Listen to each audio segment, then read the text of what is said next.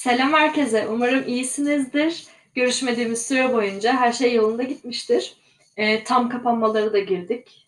Çok heyecanlı bir durum. Her ne kadar çalışan kesim olarak tam kapanamasak da bu da bir çabadır diyorum. Ya şey üzdü beni bu tam kapanmada. Pandemi döneminde markette boş boş dolanmak gibi bir hobi edinmiştim. Ya işten çıktığımda bir şey lazım olsa da olmasa da markete gider şöyle bir dolanırdım. Şu an marketler 5'te kapandığı için yetişemiyorum ve bu hobimden oldum. Hani bu beni biraz üzdü. Ama onun dışında zaten az kaldı. E, problemsiz bir e, karantina geçiriyorum diyebilirim. Ve karantinada da tabii boş vakit çok oluyor. E, arkadaşlarımla telefonlaşıyorum sık sık vesaire. Geçen hafta bir arkadaşımla konuştum. Ne yapıyorsun, ne ediyorsun falan. İşte o da mühendis çalışıyor. Yani normal bir, bana yakın bir hayat olan bir arkadaşımdı. Ee, dedi ki havlu ticaretine başladım. Ben yani bir insan durduk yere evde otururken hani hadi bir havlu satayım noktasına nasıl gelir yani? Nasıl yani dedim. Bunu düşünüyor musun yoksa hani başladın mı? Yok dedi bayağı işte malları aldık, Amazon'a başvurduk, şirketimizi kurduk falan. Ne, ne alaka dedim yani. Kısa sürede bu nedir böyle? bir anda gelişmiş. Hadi yapalım mı yapalım. 2-3 hafta içinde der top olmuşlar. Çok düşündürdü beni yani bu. Nasıl yani? Bir insan böyle bir şeye karar verip bir anda nasıl bu işe girebilir? Bu enerjiyi nereden bulabilir? Bu motivasyonu nereden bulabilir? Yani sonuçta evet ticaret para kazan para kazanmak istiyor olabilir ama risk de getiriyor bir yandan. Yani bu kadar araştırmadan nasıl olabilir böyle bir şey? Sonra şunu fark ettim. Aynı naneyi kendin de yiyorsun dedim. Yani baktığınız zaman bugün bu podcast'i çek, çekmeye karar verdim. Açtım dan diye çekiyorum. Ya da yani bir, bir sürü işimi de ben böyle yapıyorum. Bu bir enerji meselesi, kendine inanma meselesi veya anlatacak bir şeylerinin olması meselesi. E, o da öyle hissetmiş ve yapmış. Sonra çok gönüllülükle alakalı. Hani ne bizi buna itiyor? Yani hangi güdüyle biz bunu yapıyoruz? son, özellikle son yıllarda eskiden insanlar genelde işte bir işe girer hatta iş bile değiştirmeden aynı şirketten emekli olur giderlermiş yani. Çok vardır hani böyle kurumsal şirketlere girenlerde yaşlı yaşlı tipler hani 25 senedir buradayım falan. Hani öyle bir geleceğin bizi beklediğini açıkçası düşünmüyorum. Ee, bizim nesil için işler biraz daha farklı ilerliyor ve işler çok daha çok yönlü ilerliyor. Ee, bizi buna buradan iten ne ya da bu mantıklı mı? bunu biraz düşündüm. Şu kanaate vardım. Kanaat ama. Asla fikir falan değil. Şöyle düşündüm sonra. Örneğin ben bu podcast'i şu an saat 7. 7'de kaydediyorum. Benim 5'te mesaim bitti. Bir yemek yedim hemen buna başladım mesela. Ya, oturabilirdim, dinlenebilirdim, bambaşka bir şey yapabilirdim. Ama ben buna zaman, enerji ayırmak istedim. Neden? Çünkü bir işi bırakıp zevk aldığım başka bir işe başlamak aslında insanı dinlendiriyor. Yani e, çok yönlü insanlar hayatlarına baktığınız zaman e, dinlenmek ya da tatil yapmak için çok fazla zaman ayıramadıklarını görebilirsiniz. Ama bunun bir sebebi var. Yani o insanlar birden fazla ve birbirinden bağımsız işlerle ilgilendikleri için aslına bakarsanız e, dinleniyorlar yani. Bir iş değiştirdiklerinde, başka bir şeye kanalize olduklarında beynin bir tarafı dinleniyor demek ki yani bir şekilde. Bu, bu kendimde de çok gözlemlediğim bir şey. Hatta bu sınavlara hazırlanırken falan da şimdi çoğumuza sayko gelebilir ama ben bir inek olduğum için çok ders çalışırdım. Ve hani ya işte dinlenmek istemiyor musun? Dinlenme falan. Ya ben zaten hani Türkçe çözerken dinleniyordum yani matematikten Türkçe'ye döndüğümde. O benim için bir şey değildi. Yani çünkü kafam farklı çalışmaya başlıyordu. Farklı bir şey düşünmeye başlıyordum. O benim dinlendiriyordu. Özellikle böyle bir kahve alayım, bir sigara yapayım dememe gerek kalmıyordu. O, o an işte yapmam gereken kadarını ard arda yapabiliyordum.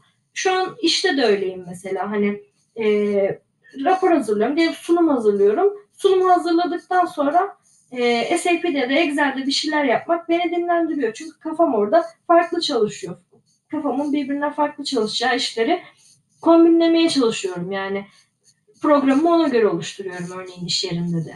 Ee, işte proje çalışıyorsam hemen ardından böyle seri işlerimi yapıyorum. Hemen ardından çok fazla beyin gerektirmeyen işlerimi yapıyorum. Hemen ardından başka bir proje kombinliyorum. Hani arda arda bütün projeleri bitirmeye çalışmıyorum. Çünkü o zaman yoruluyorum. Çünkü beynim hep aynı şekilde çalışıyor.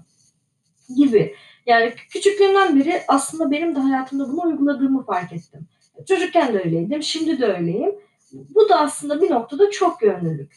Bir de bunun sosyal bir tarafı var. Yani hep şu ana kadar işte 5-6 dakikadır size yaptığımız işlerin çok gönüllülüğünden bahsediyorum. Eylemlerin çok gönüllülüğünden.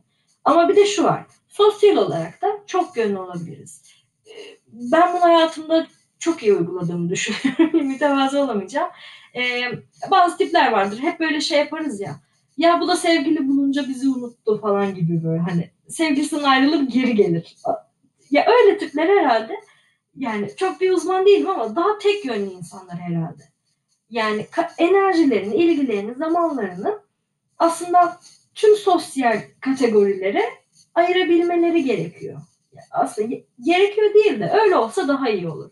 Ailene, sevgiline ya da işte eşine, çocuğuna, e, işine, arkadaşlarına, e, iş arkadaşlarına yani ilgi göstermek istediğin kesimler hangileri ise onlara enerjini, zamanını e, uygun şekilde bölmen gerekiyor. Eşit demiyorum çünkü her zaman hani eşitliğe ihtiyaç olmayabilir. O öyle bir durum değil. Bazen hani ailenin daha fazla yanında olmak gerekir. Bazen bir arkadaşının derdi vardır. Ona daha fazla zaman ayırırsın, enerji ayırırsın. O bir denge işidir. Ama herhangi bir tarafa sıfır zaman ayırıyorsan o da bir problemdir yani baktığınız zaman. E, hayattaki her türlü dengesizlik bir problem yaratır bana göre. E, bu da dengeyi sağlama işi de aslında çok yönlü düşünmeyle oluyor. E, ve çok yönlü, yani sosyal olarak çok yönlü yaşadığınızda şu duyguya hiç kapılmıyorsunuz. X bir konuda olmazsa ben biterim şu insan hayatımdan çıkarsa ben ölürüm gibi bir duygu mesela benim içimde hiç yok. Çünkü tutunacak illa tutunacak bir dal mı gerekiyor? Hayır ama benim tutunacak bir sürü dalım var. Çünkü insanlara zaman ayırıyorum, enerji ayırıyorum, emek veriyorum, her türlü ilişkime emek veriyorum ve e, o karşılığını da alıyorum o insanlardan. Yani karşılık derken onların da ilgisi, onların da sevgisi, hani karşılıklı bir muhabbetimizin hiç bitmemesi gibi güzel karşılıklar, dönüşler alıyorum. Yani dolayısıyla e, çok yönlü olmak benim hayatta genel olarak yere daha sağlam basmam, e, insanlarla ilişkilerimin kuvvetlenmesi ve sürekliliği açısından çok güzel etkileri oldu. Ve bundan sonra da böyle gitmesini umuyorum. Yani hiçbir noktada o dengeyi bozmamak, e, o çok gönüllülüğü kaybetmemeyi umuyorum. Ve ileride bir çocuğum olursa da gerçekten hani e, en başta öğreteceğim hayat skillerinden biri bu olmalı.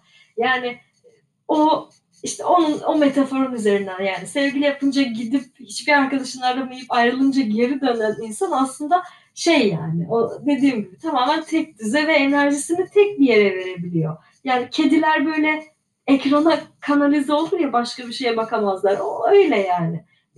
Bir enerji varsa hayatında o tamamen ona ona kanalize oluyor. Yoksa da onu dağıtacak yeni kanallar arıyor kendine gibi.